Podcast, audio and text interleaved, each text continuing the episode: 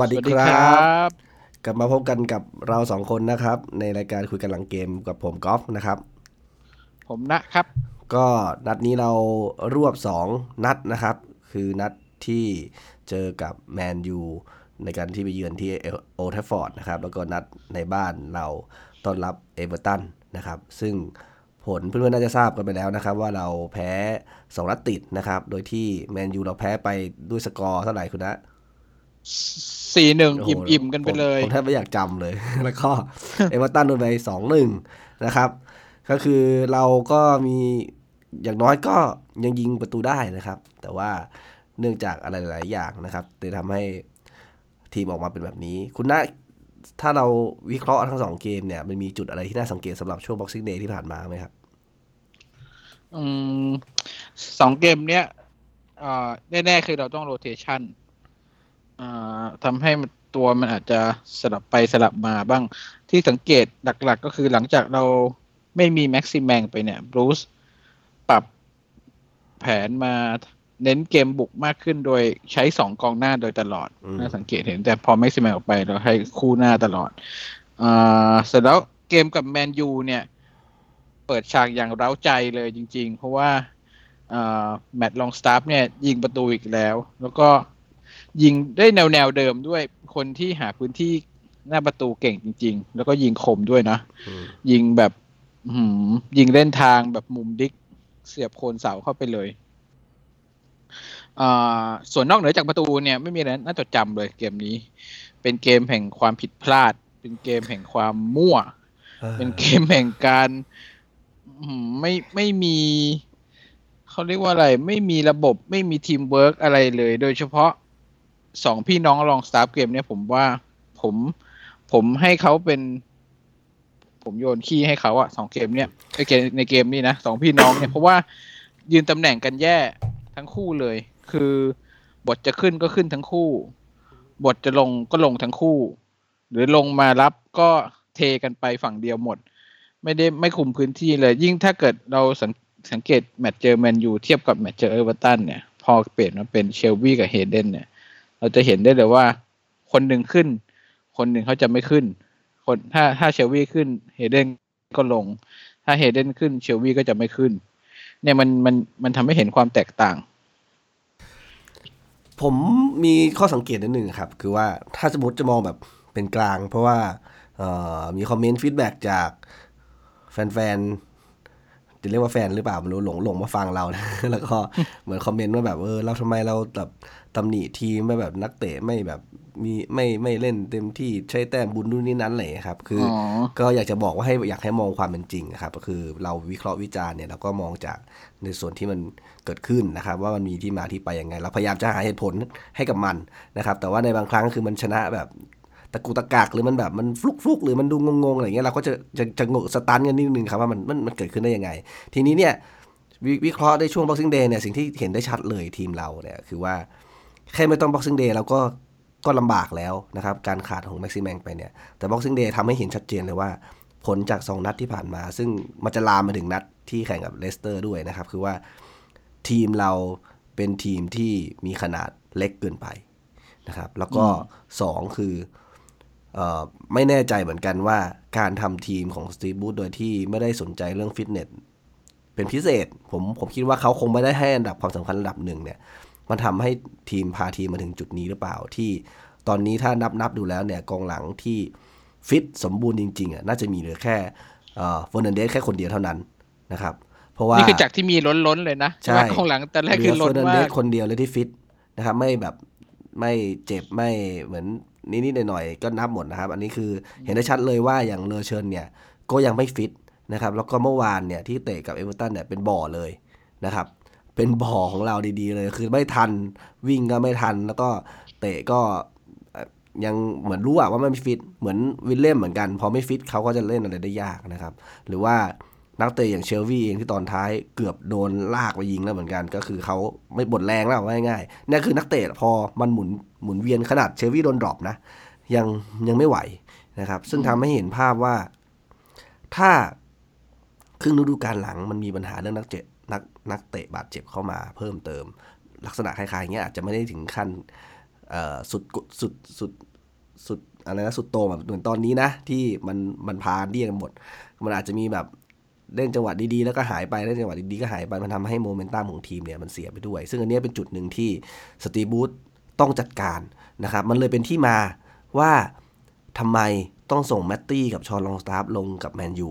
นะครับอันนี้คือถ้าใครจะบ่นประมาณว่าแบบทำไมไม่มีพี่มาช่วยประคองล่ะพี่คนไหนล่ะมันไม่เหลือแล้ว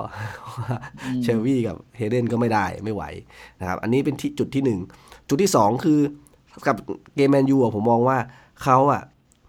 ประมาทหรือเปล่าหรือห้าวหรือคิดว่านัดที่แล้วเนี่ยนัดที่แล้วเอาชนะแมนยูมาได้เนี่ยคิดว่าโอเล่กูน่าโซชาจะแก้เกมมันไม่ได้ซึ่งเห็นได้ชัดเลยว่าโซชาแก้เกมมาค่อนข้างดีนะครับแล้วก็เล่นเพรสซิ่งซึ่งเราอ่ะไม่ถนัดเราสู้เกมเพรสซิ่งเร็วๆไม่ค่อยได้แล้วก็การเปลี่ยนแกนเร็วเปลี่ยนเกมเร็วเนี่ยขึ้นบอลเร็วๆเนี่ยทำให้หลังเราแตกเป็นรูได้นะครับทำให้ยิงสกอร์ได้ง่ายๆอันนี้คือจุดหนึ่งคือว่าเมื่อคุณน่ะอยากจะเพลย์เซฟกองกลาง2ตัวไม่ใช่ตัวที่มีประสบการณ์มากนักดันเล่น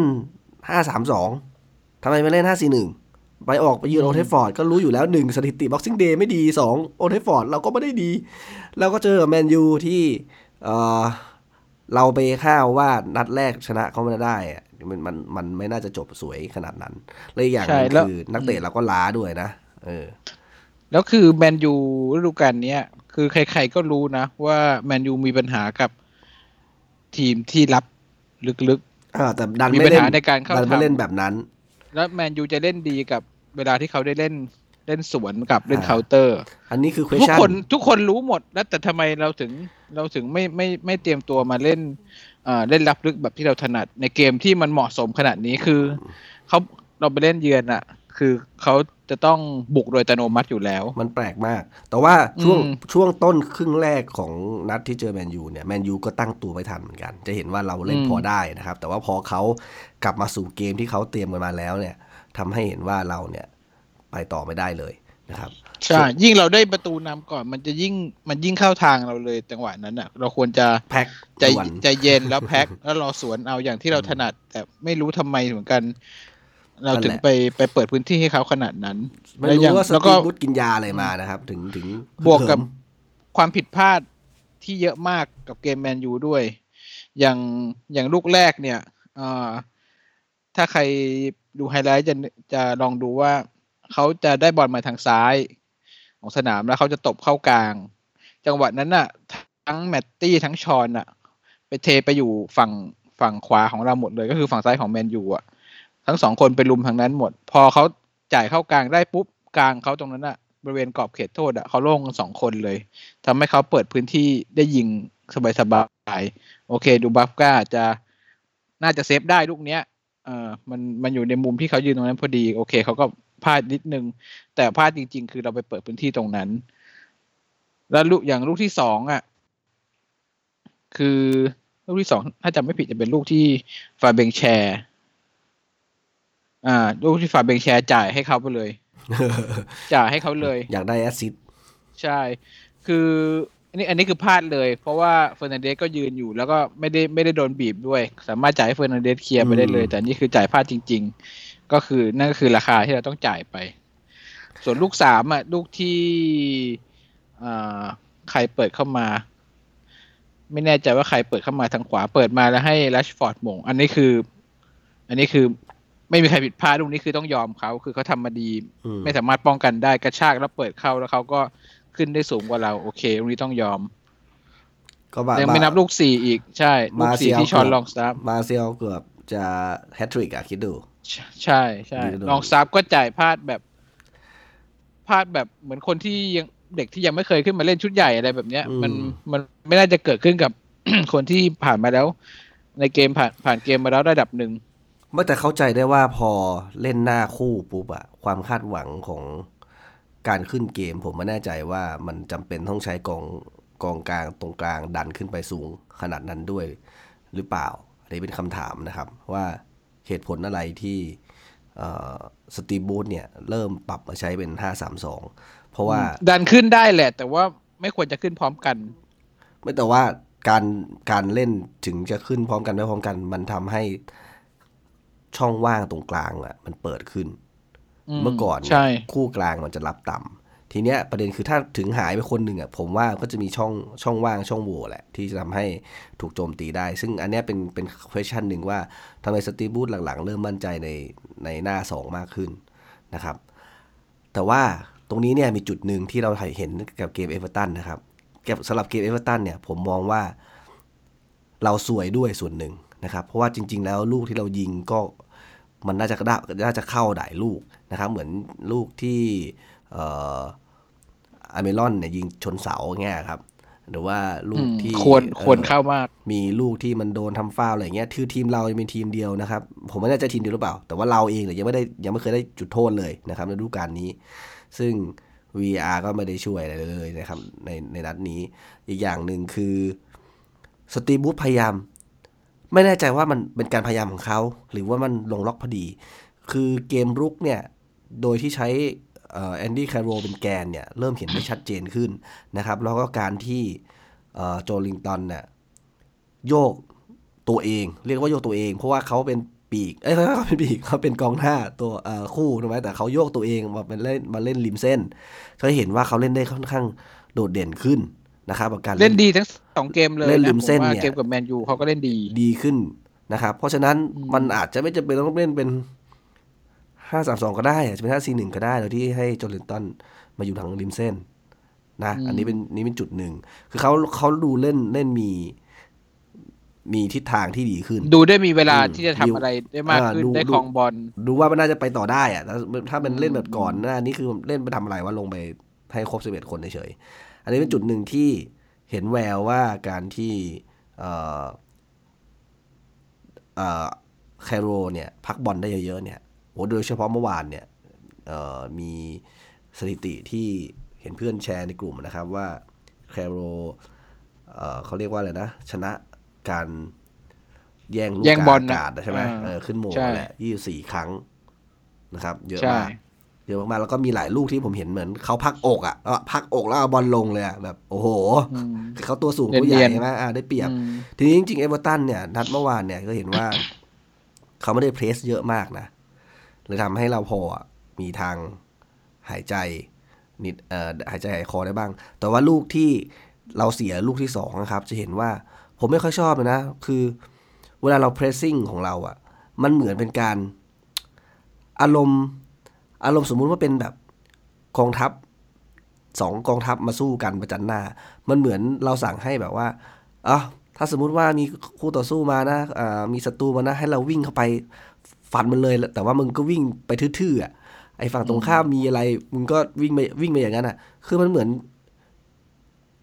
เค้าเรียกว่าอะไรการเพรสมันไม่ได้หมายความว่าให้คน1คนวิ่งไปหาบอลถูกมั้ยมันต้องทำให้การเพรสก็เป็นระบบเหมือนกันต้องเป็นระบบเหมือนกันเพราะว่าจะเห็นว่าคู่ต่อสู้มันยืนถ่างกันมากอ่ะไล่คนให้วิ่งอ่ะมันคือมันก็วิ่งแบบวิ่งเหนื่อยอ่ะรู้อยู่แล้วว่ายังไงคือก็จอนเขาไม่ต้อนเขาไม่จนถูกไหมทีนี้แต่ว่าเอเวอร์ตันก็ทำลูกเสียเหมือนกันแต่มาเสียที่แคโรเราโดนจังหวะนั้นฉกไปคือถ้าเป็นโจลิงตันพลาดนะมึงเราก็ต้องให้เครดิตกับชิชาริสันของเอเวอร์ตันด้วยเหมือนกันเพราะเขาค่อนข้างเล่นเด่นแต่ผมมองว่าจริงๆเอเวอร์ตันนั้นนี้ไม่ได้นี้มากนะคือเกมของเขาไม่ได้มีอะไรมากแต่ว่าต้องนับถือคาร์โลอะไรนะอาเชลอตติคาร์เบิร์ตเลวินคาร์โลอาเชลอตติสิตอนแรกอะผมยังงงอยู่เลยผมไม่ได้ตามข่าวไอ้เฮ้ยมันกลายเป็นผู้จัดการทีมเอเวอร์ตันได้ไงวะตอนแรกบิ๊กดังไม่ใช่เหรอวะบิ๊กดังอะไรวะโอ้คือเขาแก้เกมนี่คือแบบเห็นเลยอะว่าแบบแก้มาอย่างงี้ปุ๊บเขาปรับทีมอะไรอย่างเงี้ยแต่ว่าหันมามองผู้จัดการทีมเราปรับทีมอะไรส่งเกลกับอาซูมาเพื่อคือเมื่อวานเนี้ยครึ่งแรกอ่ะที่เราบี้อ่ะจะเห็นเลยว่าอาร์มิลอนนี่คือมีส่วนกับเกมมากเลยช่วง20นาทีสุดท้ายอ่ะใช่ป่ะอาร์มิลอนนี่คือแบบไปทั่วเลยอ่ะแล้วก็กดดันมากๆแต่ว่าพอครึ่งหลังปุ๊บอาร์เซนอลติไม่รู้ทำยังไง เอาอาร์มิลอนไปซ่อนไว้ไหนไม่รู้หายไปเลยทั้งคืนนั่นแหละเขาแก้เกมดีไม่รู้ผมเข้าใจอย่างนึงคุณลองคิดดูว่าถ้าคุณเป็นสตีฟบูธณเวลานั้นนะคุณจะทำยังไงในขณะที่1นักเตะในทีมไม่โคตรลาแล้วอะ2หันไปข้างสนามอะมีอยู่แค่นั้นนะ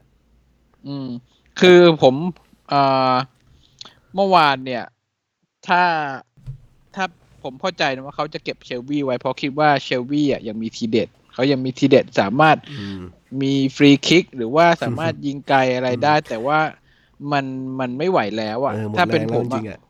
ผมจะเปลี่ยนเชลวี่กับแมตตี้เพราะว่าเขาสามารถเล่นแทนได้ในตำแหน่งกลางลุกหน่อย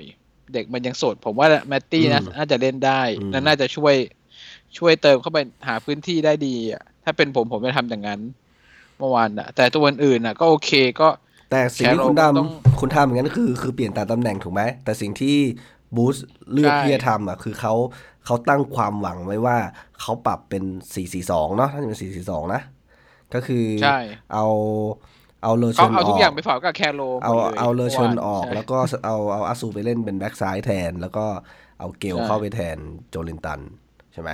ทีนี้ก็คือกะว่าจะเล่นหน้าคู่ซึ่งกะว่าจะให้หม่งชงให้เกลอะไรอย่างเงี้ยแหละเขาคงหวังว่าแบบแคโรจะสร้างปาฏิหาริย์หม่งชงให้เกลยิงได้ซึ่งมันพิสูจน์ได้เหรอคู่นี้มันเคมีมันเข้ากันหรือเปล่ายังไม่รู้เลยอันนี้เป็นจุดหนึ่งที่มันมาในจังหวะที่เขาไม่รู้จะทำยังไงแล้วอ่ะ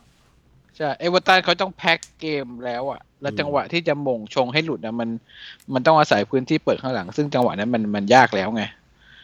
แต่จะว่าแล้วเกลเนี่ยผ่านมาหลายนัดก็ยังไม่แสดงอะไรให้เราเห็นเลยนะเขาไม่อยากเปลี่ยนเชวี่ออกเพราะว่า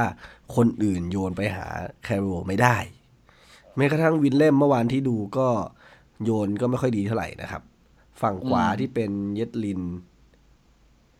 ก็ตามมาตรฐานการโยนของเยดลินโยนก็ไม่ค่อยเท่าไหร่นะครับซึ่งตรงนี้เป็นจุดบอดของเราเหมือนกันว่าเมื่อเรามีจริงๆแคโรอ่ะเขาเด่นเรื่องลูกกาอากาศมากๆอยู่แล้วนะครับถ้าเนี้ยมีเหลือเชลวี่คนเดียวเงี้ยมันก็ยากละสำหรับทีมเราคือถ้าเชลวี่เป็นอะไรไปมันก็คือเท่ากับเราใช้แคโรไม่ได้เต็มประสิทธิภาพเมื่อวานเฮเดนยังเปิดเข้าไปได้ลุ้นมากกว่าซะอีก เป็นคนที่เปิดเข้าไปผมเมื่อวานนี้คิดถึงแมตต์ลิชชี่มากๆเลยถ้ามีลิชชี่สาดเข้าไปนี่น่าจะได้ลุ้นมากเลยเป็นคนที่โยนบอลดีมากแต่ว่าจะเห็นว่าแนวโน้มของทีมเรานะครับก็คือว่ามันก็ยังมีลูกอะไรที่มีความหวังมากขึ้นจากเมื่อก่อนเนี่ยคือเราเล่นดูแล้วเหมือนฝากความหวังไว้กับรูปแบบเดียวนะครับซึ่งตอนนี้รูปแบบของการสาดเข้ามาเพื่อให้แคโรแอสซิสต์ให้เพื่อนนะครับคือจริงๆคือเมื่อวันแคโรก็ถือว่าแอสซิสต์เหมือนกันใช่ไหมใช่แอสซิสต์คือได้แอสซิสต์ลูกที่3ของเขาละนะครับซึ่งก็เท่ากับแอสซูละที่ทำได้3แอสซิสต์เหมือนกันนะครับก็เผลอๆไปๆมาๆเนี่ยแคโรจะกลายเป็นคนแอสซิสต์เยอะที่สุดในทีมหรือเปล่า ผมคิดว่าเขาเล่นอย่างนี้ไปเรื่อยๆนะแอสซิสต์ไปเท่าไหร่โจลินตันน่าจะทั้ง2ลูกอยู่ซึ่งกลายเป็นว่ากองหน้าเราเล่นแอสซิสต์แต่เมื่อวานผมว่าโจลินตันก็เล่นดีแต่ผมบอกว่าสุดท้ายแล้วไอ้จังหวะจบอ่ะมันไม่ได้อย่างจริงๆแล้วไอ้ครึ่งแรกจริงๆน่าจะได้หลายลูกเหมือนกันมันก็อัดเขาน่วมแต่ทีเนี้ยปัญหาของเราผมมองนะว่ากองหลังเราตอนเนี้ยมันมีปัญหาอยู่แล้วยิ่งโรเตชันมันยิ่งเล่นไม่เข้าขาโดยเฉพาะที่ผมสังเกตเมื่อคืนผมนั่งดูทั้งเกมเลยคือตั้งแต่เริ่มเกมแล้วผมเห็นอาการแล้วละตั้งแต่นัดแมนยูแล้วก็คือเลอเชิญเนี่ยเหมือนเขาถ้าเขาฟิต แล้วเล่นแบบนี้เนี่ยไม่โอเคเลยนะครับเหมือนล้างสนามมานานแล้วจูนตัวเองกลับมาไม่ได้หรือเปล่านะครับผมว่าเขาฟิตแต่ไม่ฟิตพอจะเล่น2เกมติดขนาดนี้คือดูแล้วเหมือนนัดกับแมนยูหรือนัดไหนก็มีจังหวะลากไปแล้วก็มันมีหลายลูกนะที่ทีมเราเป็นแบบเนี้ยคือลากขึ้นไปแล้วพอตันอ่ะไม่ใช่เฉพาะเลยเชิญใครก็แล้วแต่มีหลายคนวินเล่มบ้างหรือแนวรับเราเนี่ยแหละพอลากไปแล้วพวกเจอคนอื่นเข้ามาบี้อะไรอย่างเงี้ยปุ๊บก็จะหล่นแล้วก็โดนแย่งไปแล้วก็มึงเตะออกข้างก็ได้แม่คือมันเสียเพราะลูกแบบเนี้ยก็ยังเป็นปัญหาอย่างที่เคยบอกคือการขยับช่วยกันในกองหลังนี่แหละก็คือยังน้อยอยู่ทีนี้มันก็จะกลับมาจุดเดิมตอนนี้อาจจะพูดจะสาดไปเลยพูดมากไม่ได้ใช่ถ้าเป็นดัมเมจถ้าเป็นแชร์เนี่ย พวกเนี้ยมันเล่นแน่นอนแต่พอเลอเชิญมาเนี่ยคือเลอเชิญหลายๆครั้งผมดูเขาชอบเป็นบอลเหมือนคิดว่าตัวเองเชิงดีอย่างเงี้ยจะมีล็อกหลบบ้างมีอะไรบ้างอะไรเงี้ยซึ่งเล่นอย่างเงี้ยครับคือจังหวะที่คุณเพิ่งกลับมาเนี่ยมันเป็นดาบสองคมนะสมมติว่าถ้าเล่นดีมันก็ดีไปเลยถ้ามันไม่ดีมันก็ได้นั่งยาวๆแต่โชคดีตอนนี้คือมันเจ็บกัน แข่งกันเจ็บก็จะเป็นจุดที่ค่อนข้างน่าเป็นห่วงสำหรับนัดหน้าที่เจอเลสเตอร์นะเพราะว่าเราจะเอานักเตะอะไรลงล่ะอีกไม่กี่วันใช่แล้วก็นัดล่าสุดเลสเตอร์ที่ชนะมานี่ไม่มีวาร์ดี้นะครับวาร์ดี้ได้พักนะแล้วก็เด็กเก่าเราไงไปเลสได้แมนออฟเดอะแมตช์นะครับใช่เล่นหนักใจมากในการเจอเลสเตอร์ชั่วโมงนี้เพราะว่าตอนแรกคิดว่าเขาแพ้แล้วเขาน่าจะเป๋แต่ว่าไม่กลับมาชนะได้ต่อเลยถือว่าไม่ธรรมดาไอสตีบูดไอแมนยูอ่ะนัดนั้นน่ะที่เราอัดกันคราวที่แล้วอ่ะเรายังคิดอยู่เลยว่าคงแบบวัตฟอร์ดแพ้วัตฟอร์ดเฉย งงเอาแต้มใหญ่ทีมใหญ่จากทีมเล็กไงแล้วก็มีอีกคนนึงอ่ะที่โดนด่ากันเยอะก็คืออัตซูแล้วก็เกลสองคนนี้อัตซูก่อนอัตซูเนี่ยผมว่า ถ้าถามผมนะเรายังไม่ควรไปตัดสินเขาเพราะว่าอัตซูเนี่ยไม่ได้เล่นในตำแหน่งที่มันถนัดทั้งเกมเลยจริงๆโดนจับไปตรงโน้นโดนจับไปตรงนี้แล้วแต่ใครว่าเขาคาดหวังอะไรส่งไปอย่างนั้นนะเขาคาดหวังอะไรเหมือนกับเป็นตัวบุกอาจจะตรงไหนที่เป็นตำแหน่งว่างในเกมบุกก็ส่งอัตซูไปเป็นสำรองอะไรแบบเนี้ยแล้วมันไม่ได้เก่งขนาดนั้นไงว่ามันจะเล่นตรงไหนก็ได้แล้วจะได้เล่นดีสามารถพลิกเกมได้ไม่ใช่ไงมาสู้มันไม่ได้ขนาดนั้นแต่ถ้าเกิดเขาเล่นตำแหน่งเขาถนัดเขาก็ทำได้ระดับหนึ่งแต่ว่าเราก็ไม่ได้ใช้เขา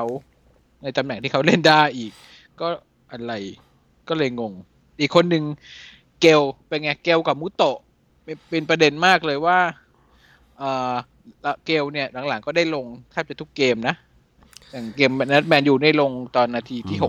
60นัดนี้ก็ได้ลงไม่ใช่สินัดแมนยูที่เป็นตัวจริงเลยใช่เริ่มใช่ไหมเป็นตัวจริงเลย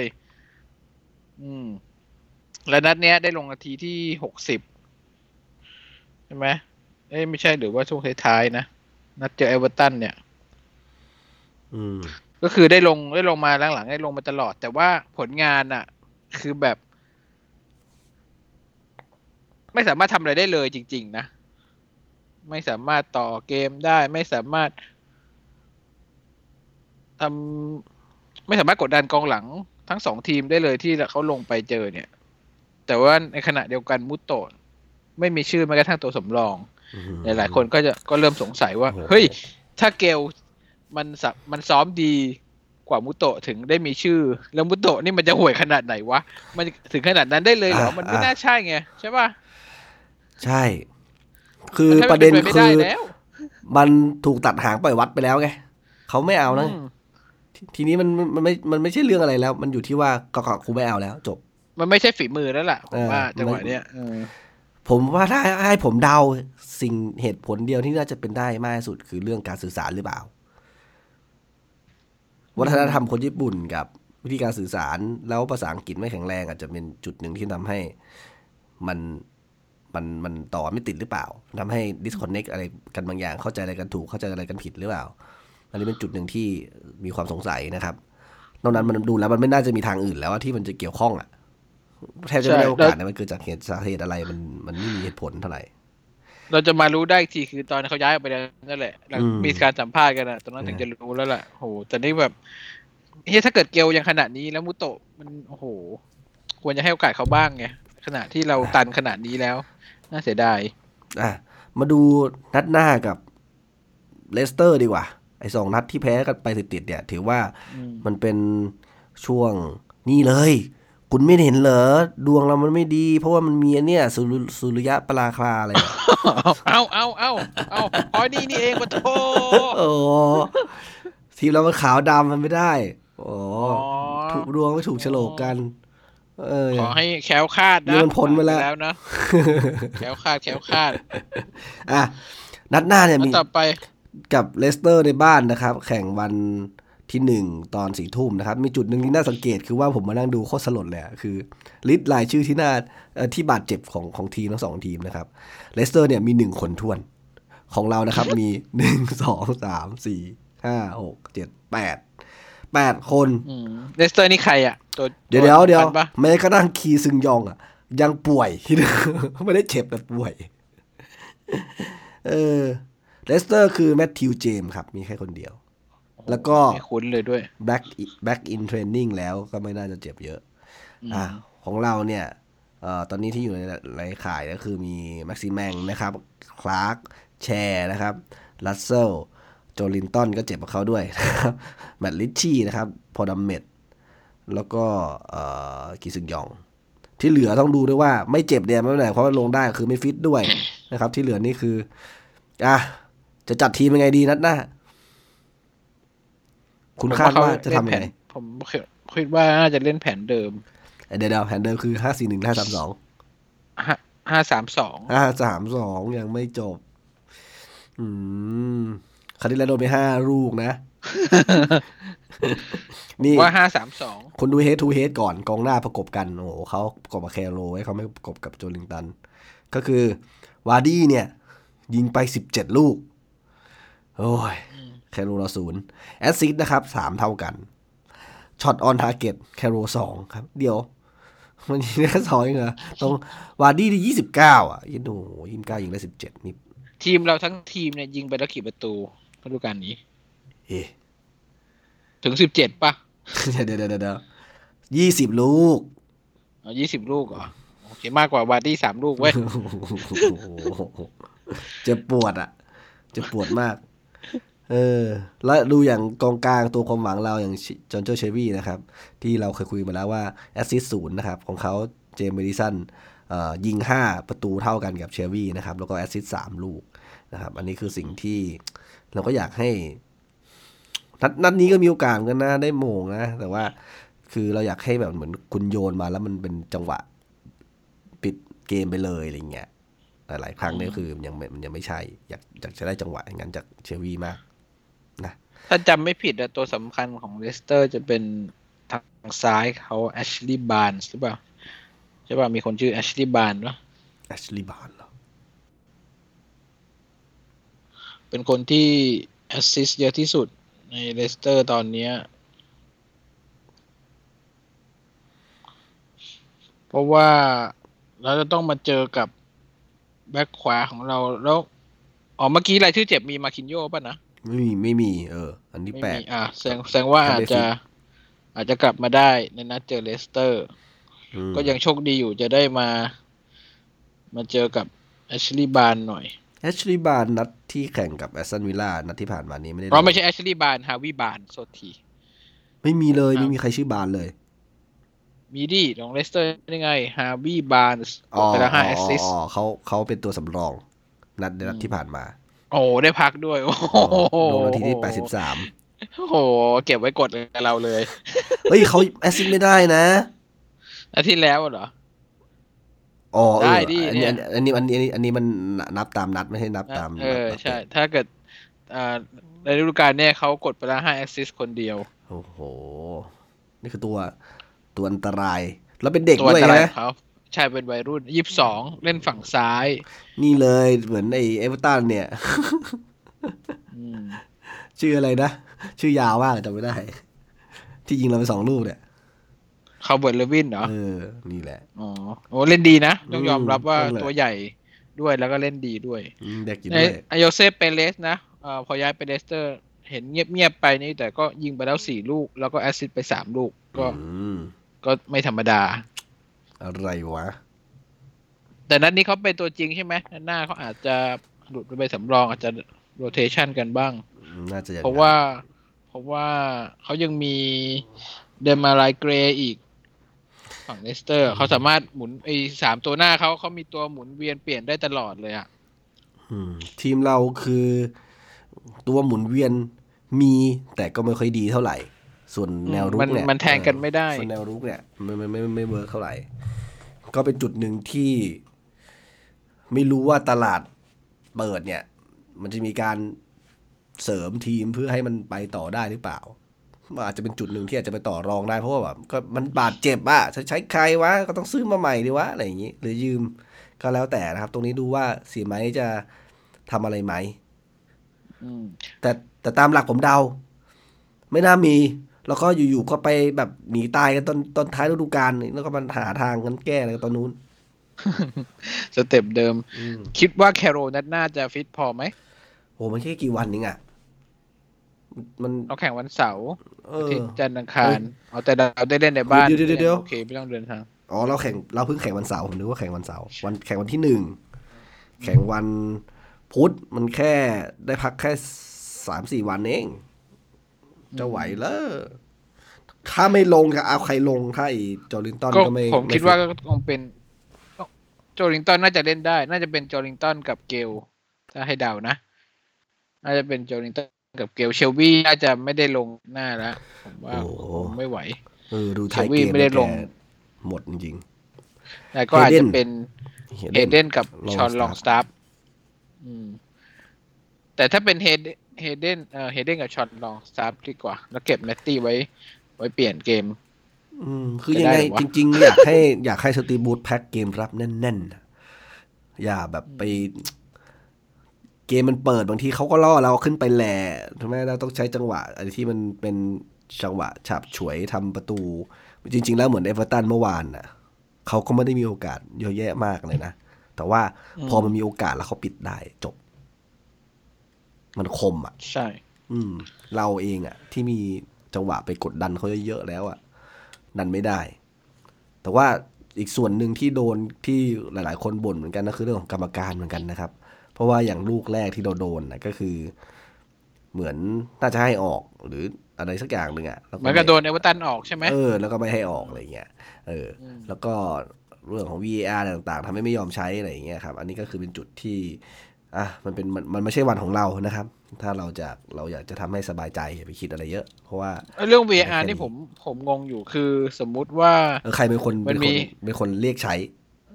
คือถ้ากรรมการไม่เป่าก็จะไม่มี VAR หรือว่ายังไงอันเนี้ยยังไม่ค่อยเข้าใจเหมือนกันเพราะอย่างมีจังหวะที่ล้ำหน้าเนาะกรรมการอ่ะก็เลือกที่จะไม่เป่าปล่อยให้ VR ทำงานแต่มันเห็นจะขนาดนั้นแหละว่ามันล้ำแล้วชัดๆอ่ะก็ยังไม่ยอมเป่าใช่อย่างลูกที่แคโรโดนผลักนั้นนะคือกรรมการไม่เป่าอะไร VR ก็จะไม่มีสิทธิ์เรียกขึ้นมาดูหรือยังไงอันนี้ก็คือยังงงอยู่ว่ามันทำงานยังไงหรือว่ากรรมการต้องเป็นคนเรียก VR เดี๋ยวเราต้องกลับไปดูกติกาอีกทีนึงสำหรับพรีเมียร์ลีกอาจจะไม่เหมือนชาวบ้านแต่สังเกตทุกครั้งอ่ะที่จะมี VR ขึ้นมากรรมการเขาต้องเป่าแล้วเขาก็ทำรูปเหมือนจอแล้วก็ชี้สักอย่างหนึ่งเท่าที่ผมเข้าใจอ่ะคือพอมีเหตุการณ์ปุ๊บไอกรรมการ VR จะให้สัญญาณกรรมการในสนามว่าเฮ้ยเดี๋ยวจะเช็ค VR นะกรรมการก็จะเป่าอะไรอย่างนั้นแสดงว่าจังหวะเมื่อวานที่โดนผ่านในเขตโทษก็คือกรรมการ VR ก็ยังไม่เห็นว่ามันควรจะเป็นลูกฟาวอะไรอย่างนั้นเลยเหรอวะ ลูกผักนี่ผมว่าค่อนข้างชัดเจนนะผักจริงผักจริงอันนั้นผักจริงไอ้ลูกแคโรอ่ะใช่ใช่อันนั้นน่าสมควรแบบงงมากแต่เรื่องกรรมการที่ผมเฉยๆอ่ะคือมันอะไรไม่ได้อาจจะไปบ่นอะไรไม่ได้อะไรขึ้นมาก็จริงๆแล้วนะถ้าแคโรฟิตแล้วเรามีปีกโยนครอสสวยๆดีๆนะไม่ใช่เชวี่มันออกแนวโยนจากแนวลึกอ่ะใช่ไหมใช่มันไม่ใช่ครอสเข้ามาถ้าไปปีกพิ้วๆเลิศครอสสวยๆนะโอ้อันเนี้ยระเบิดเถิดเทิงผมว่านะและอีกอย่างนึงคืออีกจุดนึงที่ผมอยากได้คือเกลก็ได้หรือใครก็ได้อเมรอนก็ได้จริงๆแล้วอ่ะเป็นคนที่หาพื้นที่ได้ดีอ่ะยืนให้มันถูกตำแหน่งอ่ะแล้วแคโรมันหม่งชงให้มึงแน่นอนไม่หม่งเข้าก็หม่งชงอ่ะมีอยู่2จังหวะนี่แหละเนี่ยถ้ามันประสานกันได้นะอันนี้มันคือแบบโอ้โหแบบเอาลงยากอ่ะง่ายๆเหมือนเมื่อวานเอาเอเวอร์ตันอ่ะคือรู้ทั้งรู้แต่ก็ทำอะไรไม่ได้กองหลังมันตัวเล็กด้วยไงแล้วโดนเขาโรเตชั่นเหมือนกันแหละนะคือกองหลังตัวเล็กแล้วเขาเพิ่งมาเปลี่ยนทีหลังเห็นไหมเขาก็มาปิดเกมเราไงที่เอาตัวสูงพอเอาเยอรี่มิน่าลงมานั่นแหละก็คือจริงๆแล้วทีมเราโดยค่าเฉลี่ยแล้วอ่ะคือสูงเกิน180กันเยอะนะครับมีอยู่แค่ มีอยู่แค่ไม่กี่คนน่ะที่ไม่ถึง180มีอย่างอามิลอนมิตตี้แมตตี้เงี้ยครับที่ไม่ถึง180นอกนั้นเนี่ย180กันหมดเลยซึ่งแล้วไอ้แผงหลังแล้วนี่ก็แบบเกือบ190บ้าง186เอ้ย189บ้างอะไรเงี้ยซึ่งถือว่ามันเหมาะกับการเล่นบอมมากๆนะครับซึ่งตรงนี้เนี่ยเป็นจุดเด่นที่เราอยากจะเน้นถ้ามันทำได้หลายๆถ้าทำเป็นแบบว่าฝึกมาดีๆอ่ะเป็นซิกเนเจอร์ของทีมได้เลยนะครับแต่ถ้าพรุ่งนี้แคโรลงได้เนี่ยเขาก็จะต้องเจอกับอีแวนกับโซยอนชูซึ่งสองคนเด่นลูกอากาศดีทั้งคู่เด่นทั้งลูกอากาศเหรอใช่ใช่ก็แต่ว่าเด่นยังไงก็คงไม่สู้แคโรแน่นอนถ้าแคโรลงได้นะแคโรนี่มันทั้งใหญ่ทั้งขอให้โยนให้ถึงหัวมันอ่ะใช่ขอให้ถึงตัวป้องกันยากจริงผมว่ามันเป็นลูกเด็ดเขาแล้วลูกเท้าซ้ายเขาที่ยิงเมื่อวานนี้คือก็เป็นลูกเด็ดที่เด็ดที่ขาดเขาเหมือนกันนะยิงแรงกันนะแคโรเนี่ยคือไม่รู้นี่แทบจะยังไม่ได้ยิงจังๆเท่าเมื่อวานนี่ได้เห็นครั้งแรกเนี่ยบางทีได้ยินเต็มมาเลยขนาดนั้นเนี่ยคือเต็มข้ออ่ะคือหนักอ่ะคือลูกยิงโล่งๆนั่นแหละคือทำให้คิดถึงอลันเชเลอร์นะครับแต่ว่าตอนนี้เขาตัวใหญ่กว่าแล้วก็การยิงผมมองว่าอันเนี้ยดูมีความหวังกว่าอาร์มิลอนกับโจลิงตันอีกที่ว่ายิงแล้วมันจะไหลอ่ะเรียกว่าถ้าเขามาถ้าเขาเริ่มได้ยิงแล้วอ่ะเพราะว่าดูทรงแล้วคือแต่อาร์มิลอนกับโจลิงตันก็เล่นได้ดีขึ้นนะโจลิงตันก็ดีขึ้นเลยเห็นชัดเลยว่ามีจังหวะได้ยิงมีจังหวะอะไรที่มันดูมีประกายของความหวังมากขึ้นจากเมื่อก่อนคือทีมได้ประโยชน์จากเขามากขึ้นมากกว่าเขาเป็นหน้าเป้าเดี่ยวๆที่แบบต้องมาเก็บบอลเองเงี้ยมันเขาทำอะไรไม่ได้ไงพอเล่นแบบหน้าคู่เงี้ยเขาสามารถฉีกไปรับบอลได้สามารถมีจังหวะที่เลี้ยงตะลุยขึ้นไปหรือป้ายต่อให้เพื่อนได้ถ้าจะเล่นหน้าคู่เนี่ยการแก้เกมของสตีบูต้องทำให้ดีว่าจะทำยังไงให้พื้นที่แดนกลางเนี่ยยังสามารถควบคุมเกมรับได้ดีนะครับจุดหนึ่งที่เราน่ากลัวคือเราพึ่งพาวิงแบ็คทั้งสองข้างค่อนข้างเยอะซึ่งทำให้หลังมันลอยได้นะครับอันนี้เป็นจุดหนึ่งที่หลายๆครั้งจะโดนนะครับแล้วก็ถ้าไม่ได้มีตัวที่เหมือนความคงเส้นคงวาเนี่ยผมคิดถึงดัมเมดมากๆเลยเมื่อนัดสองนัดที่ผ่านมาเนี่ยผมรู้สึกว่าไอ้พื้นที่ฝั่งซ้ายเนี่ยมันเป็นบ่อมหึมาที่น่ากลัวมากที่คู่แข่งจะเข้ามาเจาะนะครับซึ่งในจังหวะนี้เนี่ยนัดหน้าเนี่ยเราไม่รู้เลยว่ากองหลังจะเอาใครลงบ้างใช่แล้วก็อีกประเด็นนึงนิดๆหน่อยๆสองนัดที่เราแพ้แมนยูเอเวอร์ตันเนี่ยเราเปอร์เซ็นต์การครองบอลเรา40กว่าเปอร์เซ็นต์นะครับเยอะขึ้นใช่เยอะขึ้นแต่ว่าเราแพ้นะวันเมื่ออาทิตย์ที่แล้วมีคอมเมนเตอร์สักคนหนึ่งของทางฝั่งอังกฤษอ่ะเขาบอกว่าเปอร์เซ็นต์การครองบอลน่ะมันไม่สำคัญหรอกมันอยู่ที่ว่า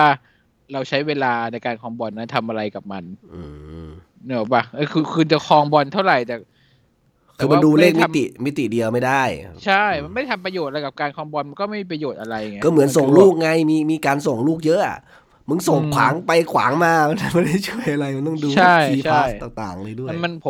มเข้าใจว่ามันจะเป็นแนวฟุตบอลสมัยใหม่หมายถึงที่กำลังจะมา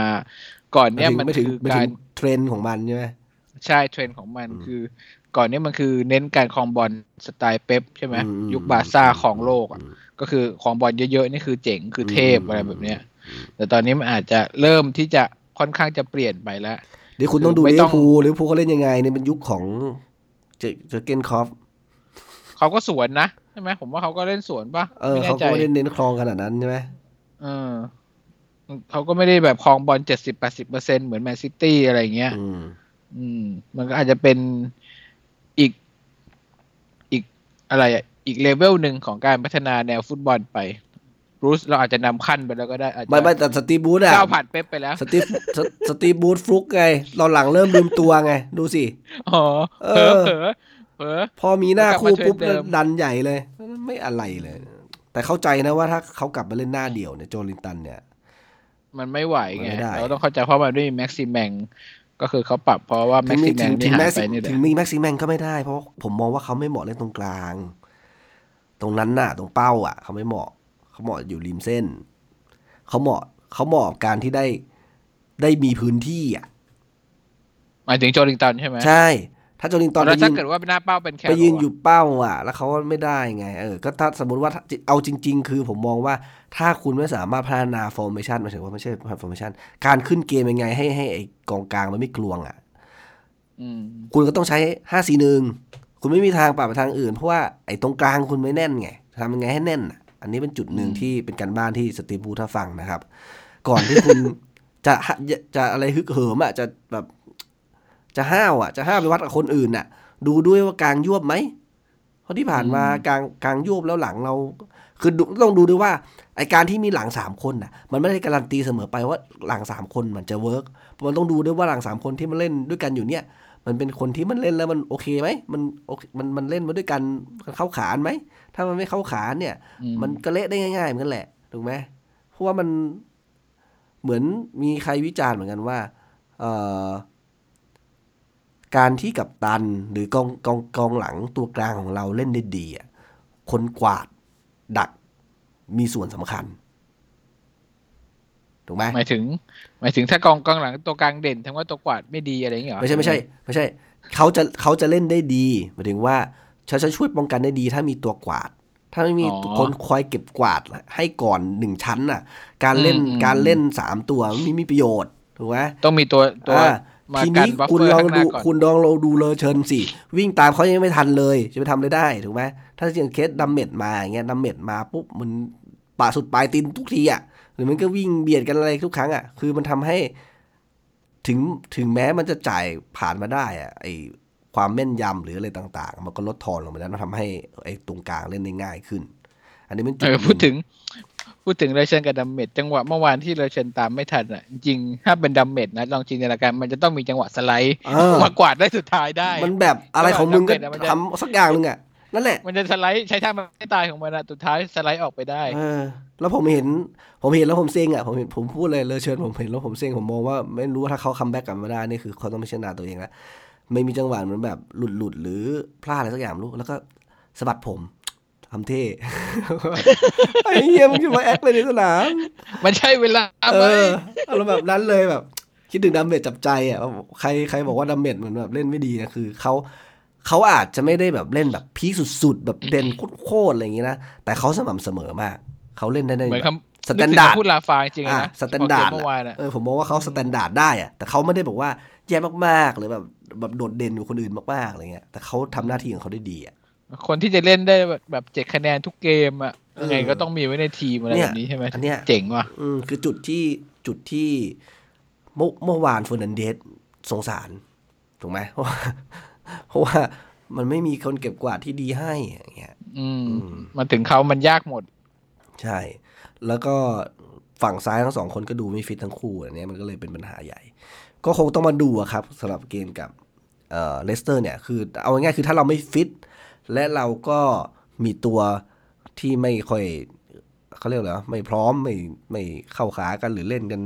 มาด้วยกันไม่เยอะเท่าไหร่ก็คือเน้นเพลย์เซฟดีกว่าไหมสตีบูธอย่างน้อยคือให้มันผ่านช่วงนี้ไปได้ก่อนเพราะว่าเขาเรียกว่าอะไรคือแค่นักเตะเจ็บบาดเจ็บทางร่างกายครับเจ็บช้ำร่างกายเนี่ยก็ถือว่าเยอะละอย่าให้เขาเจ็บช้ำน้ำใจทางจิตใจอ่ะอย่าให้ทีมสปิริตมันดรอปไปแพ้แบบเละเทะแย่ๆอะไรเงี้ยเดี๋ยวคราวที่แล้วโดนเลสเตอร์ย้ำไป 5-0 เนี่ยครับก็กลัวอยู่เหมือนกันนะครับเนี่ยเลสเตอร์ก็ไว้ใจไม่ได้เหมือนกันนะครับแล้วเดี๋ยวเกมหน้าเนี่ยวันที่1ใช่ไหมวันที่1ไอ้หลังนั้นเอฟเอคัพอีกทีนึงไม่เกมเลสเตอร์นี่คือวันที่1ใช่แล้วมีเอฟเอคัพต่อเลย1 มกราคมนี่คือตลาดซื้อขายจะเปิดแล้วนะครับเดี๋ยวหลังเกมหน้าเราอาจจะมาคุยเรื่องตลาดซื้อขายกันสักเล็กน้อยว่าเฮ้ยเราผ่านมาแล้วครึ่งฤดูกาลเนี่ยตรงไหนมันควรจะเสริมตรงไหนควรจะปล่อยตอนนั้นผมบอกนะว่าFA Cup คงแบบตอนนั้นที่แซวว่าเหมือนไอ้อามิรอนจะแบบไปยิง FA Cup หรือเปล่าอะไรเงี้ยคือผมดูทรงนี้แล้วเอาเด็กลงเถอะไม่ไหวแล้ว เจอทีมโรสเดลใช่ไหมจะจำไม่ได้ว่าอยู่ทีมลีกไหนอะไรยังไงลีกทูอ๋อลีกทูนี่ก็คือดิวิชั่น3เก่า3ชั้นต่ำสุดแล้วใช่ไหม3ชั้นก็คือพรีเมียร์ลีกแชมเปี้ยนชิพลีก1ลีก2ถูกไหมก็คืออยู่ห่างเรา3ขั้นอยู่ชั้นที่4ถ้าเป็นศักดิ์ลำดับที่4ของลีกในอังกฤษถ้านับพรีเมียร์ลีกเป็นอันดับ1ก็หวังว่าจะได้เห็นชุดจริงผสมเยาวชนบ้างผสมเยาวชนเป็นตัวสำรองอะไรแบบเนี้ยนะไม่ลงเขาพูดถึงตัวเยาวชนที่เหมือนมีข่าวว่าจะยกเลิกสัญญาการยืมตัวแล้วก็คือโซเลนเซ่นใช่ไหมยังข่าวแวบๆไอ้พวกอย่างเงี้ยมันลงดูดีไหมอะไรประมาณนั้นอ๋อแล้วก็มีเรื่องของแมตตี้ด้วยที่ว่าอ๋อเรื่องสัญญานะใช่ในถ้าในอีกคือตลาดซื้อขายรอบเนี้ยถ้ายังไม่ต่อสัญญากันเขาคือตอนนี้ก็ยังไม่ต่อแหละเขาสามารถเซ็นสัญญาล่วงหน้าได้แล้วนะในตลาดรอบเนี้ยเขาว่าง่ายคือถ้าสมมติเขาไม่มีใจให้สโมสรนะเขาไปได้เลย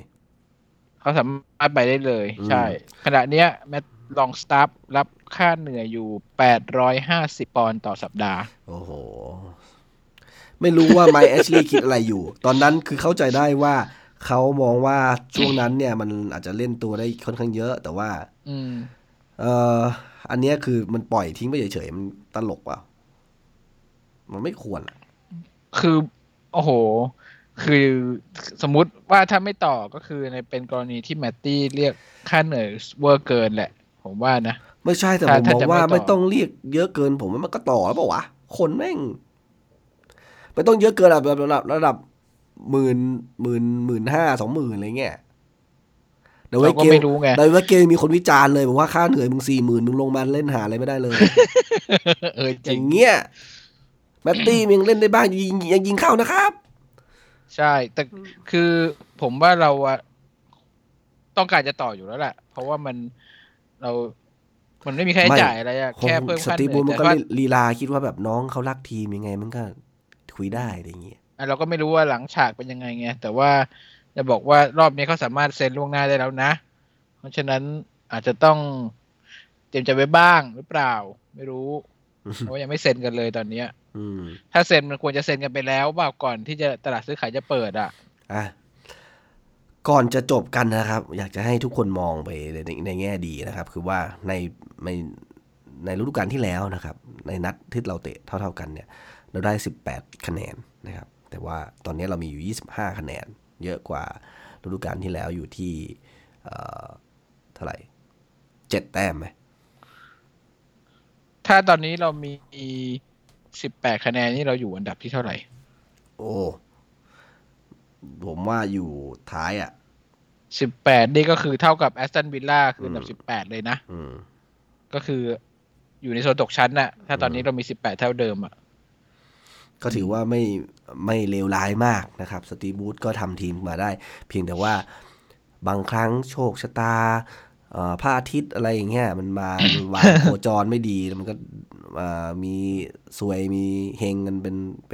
ป็นจังหวะก็อีก10เราทำ8นัดอ่ะเราทำมาได้ดีแล้วเราต้องการ5คะแนนใช่ไหมเราต้องการอีกแค่5นัดเท่านั้นชนะอีกแค่5นัดมันต้องได้ดิวะมันควรจะได้นะตั้ง18นัดอ่ะดูจากทรงนี้แล้วเนี่ยคือให้มันพ้นเดือนมกราไปขอให้สตีฟ วูดพยายามประคับประคองนะครับ 5-4-1 อะไรอุดๆอะไรไปเล่นเหมือนเนี้ยไปเพื่อให้ทีมกลับมาสมบูรณ์พร้อมอีกทีนึงกลับมาเอาชนะอีกได้5นัดมันก็จบแล้วนะครับสำหรับฤดูกาลนี้สำหรับความคาดหวังว่าอย่างน้อยยังจะได้ดูลิเวอร์พูลในฤดูกาลต่อไปต่อนะครับในพรีเมียร์ลีกจะว่าดีใจก็ดีใจจะว่าเศร้าก็เศร้าเมื่อแต่ทีมสภาพทีมเป็นแบบนี้คุณลองคิดดูสิเราเป็นผู้จัดการทีมมันก็ไม่แฟร์ไหมว่าที่แบบมันเจ็บกันขนาดเนี้ยถูกไหมในอดีตคุณลองมองไปในอดีตที่เชียร์มามันมีวิกฤตเหมือนกองหลังเหลือตัวหลักพร้อมอยู่ตัวเดียวมันมีเหรอไอ้คือการเจ็บเนี่ยโอเคมันก็เป็นช่วงหนึ่งแต่ผมถ้าลองดูรายชื่อทีมเราเทียบกับทีมอื่นๆในลีกเราก็ไม่ได้แพ้นะหมายถึง10อันดับล่างลองเทียบดูเบอร์นลี่ไบรตัน เซาท์แธมป์ตันอะไรอย่างเงี้ยคือเราก็ชื่อชั้นตัวผู้เล่นก็ไม่ได้ห่วยนะใช่ป่ะก็ไม่รู้ว่าจะต้องมาดิ้นรนหนีตกชั้นกันไปถึงปีไหนก็เป็นทั้งดีใจทั้งเศร้ามันเขาเรียกว่ายังไงผมมองว่าอย่างหนึ่งคือทีมนี้ไม่ใช่ทีมที่สตีฟ บูธสร้างขึ้นมาด้วยนะครับคนที่เขาได้เลือกเข้ามาเนี่ยยังไม่มีเลยเอาจริงคือเขาเข้ามามันก็ท้ายๆช่วงเตรียมทีมแล้วถูกไหมแล้วส่วนใหญ่ที่ซื้อให้มาเนี่ยมันคือ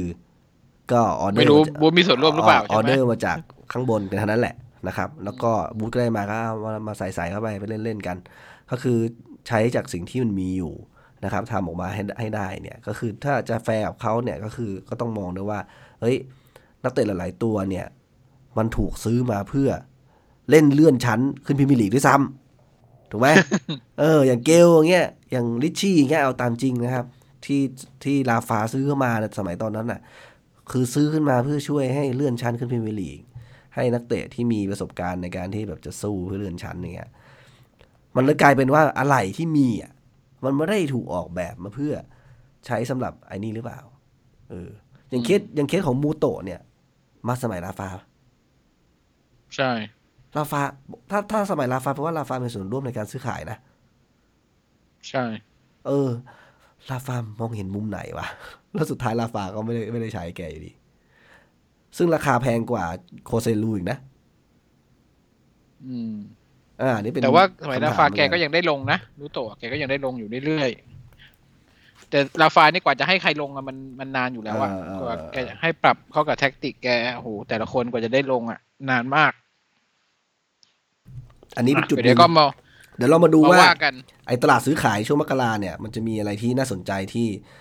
สตีฟ บูธสามารถทำอะไรได้หรือเปล่านะครับแต่ว่าเพราะว่ามันจะมีคอมเมนต์ของสตีฟ บูธที่พูดถึงตลาดมาตั้งแต่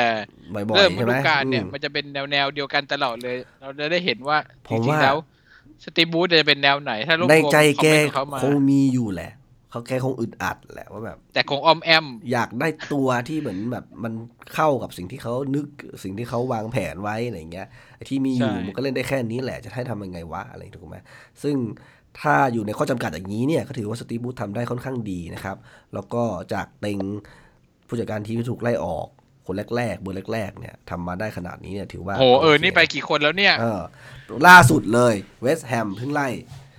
เปเลกินี่ออกไปนี่มันใครบ้างอ่ะเนี่ยอาร์เซนอลเอเวอร์ตันเวสต์แฮมวัตฟอร์ด4คนแล้วนะมีอีกป่ะไม่มีแล้วใช่ไหมโหรอดมาได้ด้วยนะเอ้ยมิเกลอาร์เตต้ากับอาร์เซนอลเป็นไงบ้างผมไม่ได้ดูอ่ะแต่ดูแล้วก็ยังทรงๆนะไม่ผมแค่อยากรู้ว่าเพราะว่าตอนนั้นเหมือนเราท้าทามเขามาไงแต่ว่าถ้าเขาทำออกมาแล้วดูแต่ผมค่อนข้างเซอร์ไพรส์เวสต์แฮมเหมือนกันครับที่ได้คาร์โล อันเชลอตติมาอ๋อสเปอร์อีกทีมนึงทีมถือว่าเอเวอร์ตันนี่ก็คือทุ่มค่าเหนื่อยของอันเชลอตติด้วยใช่ไหมเนี่ยไม่น่าจะค่าจ้างถูกๆนะสตีฟ บูธนี่น่าจะค่าจ้างนักสารเขาได้2ล้านต่อปีใช่ไหม ทีมอื่นไม่แน่มีน้อยกว่านี้ไหมเนี่ยเขาอาจจะอยู่หลังท้ายๆถูกกดไม่มั้งเพราะว่ามี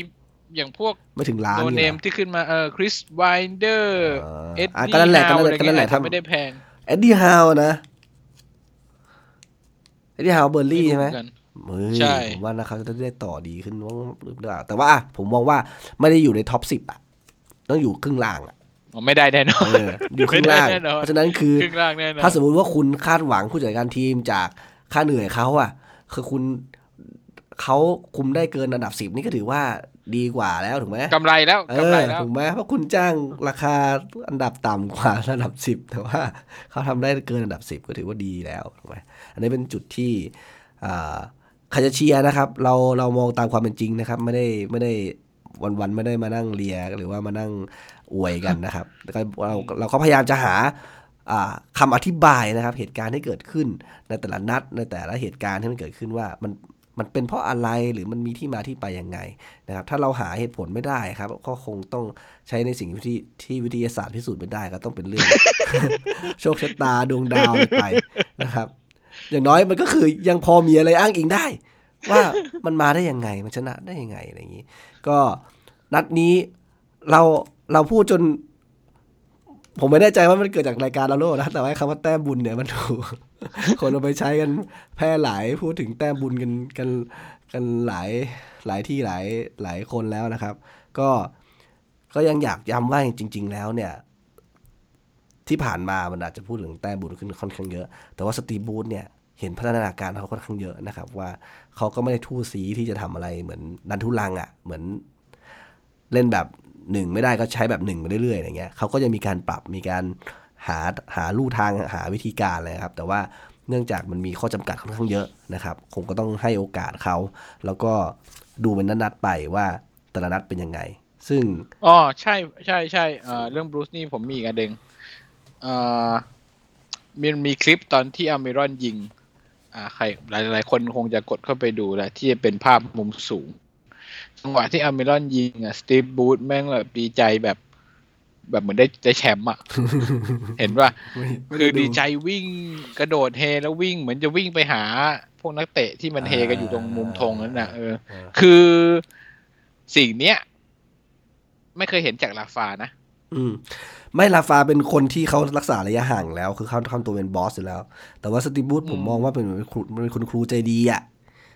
ที่คุยกับนี้ได้เพราะว่าสตีฟบูธนี่คือเป็นกัปตันแมนยูเก่าใช่ไหมคือแพชชั่นอะในทีมอะผมว่าเฮ้ยอันนี้แม่งเจ๋งกว่าลาฟาว่ะมันอยู่แล้วมันก็เหมือนแคโรกับนิวคาสเซิลไงมันใช่คือมันบียอนแล้วมันบียอนแล้วสิ่งเนี้ยคือยังไงอะเขามีสิ่งนี้เหนือกว่าคนอื่นๆแน่นอนนะครับก็อย่างน้อยถ้านัดไหนที่มันผลไม่ลงเอยอย่างที่เราคาดหวังเนี่ยแล้วก็มันอาจจะแย่บ้างนะครับก็สตีฟ บูธก็ไม่ใช่ทั้งหมดของต้นเหตุของปัญหาหรอกนะครับมันก็มีหลายจุดหลายอย่างวันนี้ที่เราพยายามวิเคราะห์กันหลายๆเรื่องนะครับว่าไอ้ Boxing Day ที่ผ่านมา2นัดเนี่ยมันมีอะไรบ้างที่เป็นต้นเหตุที่มันทำให้ผลจบมาเป็นแบบนี้บูธอาจจะเป็นส่วนหนึ่งนะครับแต่ผมคิดว่าไม่ใช่ทั้งหมดเดี๋ยวเรามาว่ากันกับเกมหลังเลสเตอร์ว่าเราจะเป็นยังไงให้เดี๋ยวมาพรีวิวตลาดซื้อขายกันด้วยในเทป EP หน้าก็ถ้าใครมีประเด็นอะไรอยากให้เราคุยนะครับหรือว่ามีข่าวอะไรน่าสนใจที่อยากจะแชร์ให้เพื่อนๆให้เรามาเล่าในรายการนะครับก็ไปโพสต์กันได้ในเว็บเพจFacebook นะครับHow We The Last ของเราได้เดี๋ยวเราจะไปเก็บรวบๆมานะครับแล้วมาคุยในรายการอีกทีนึงนะครับยังไงสำหรับนัด2นัดนะครับช่วง Boxing Day นะครับเรา2คนนะครับก็ต้องขอบคุณทุกคนนะครับที่ติดตามรับฟังกันมาโดยตลอดนะครับยังไงเราคงต้องขอลากันไปก่อนนะครับครับขอบคุณมากครับสวัสดีครับ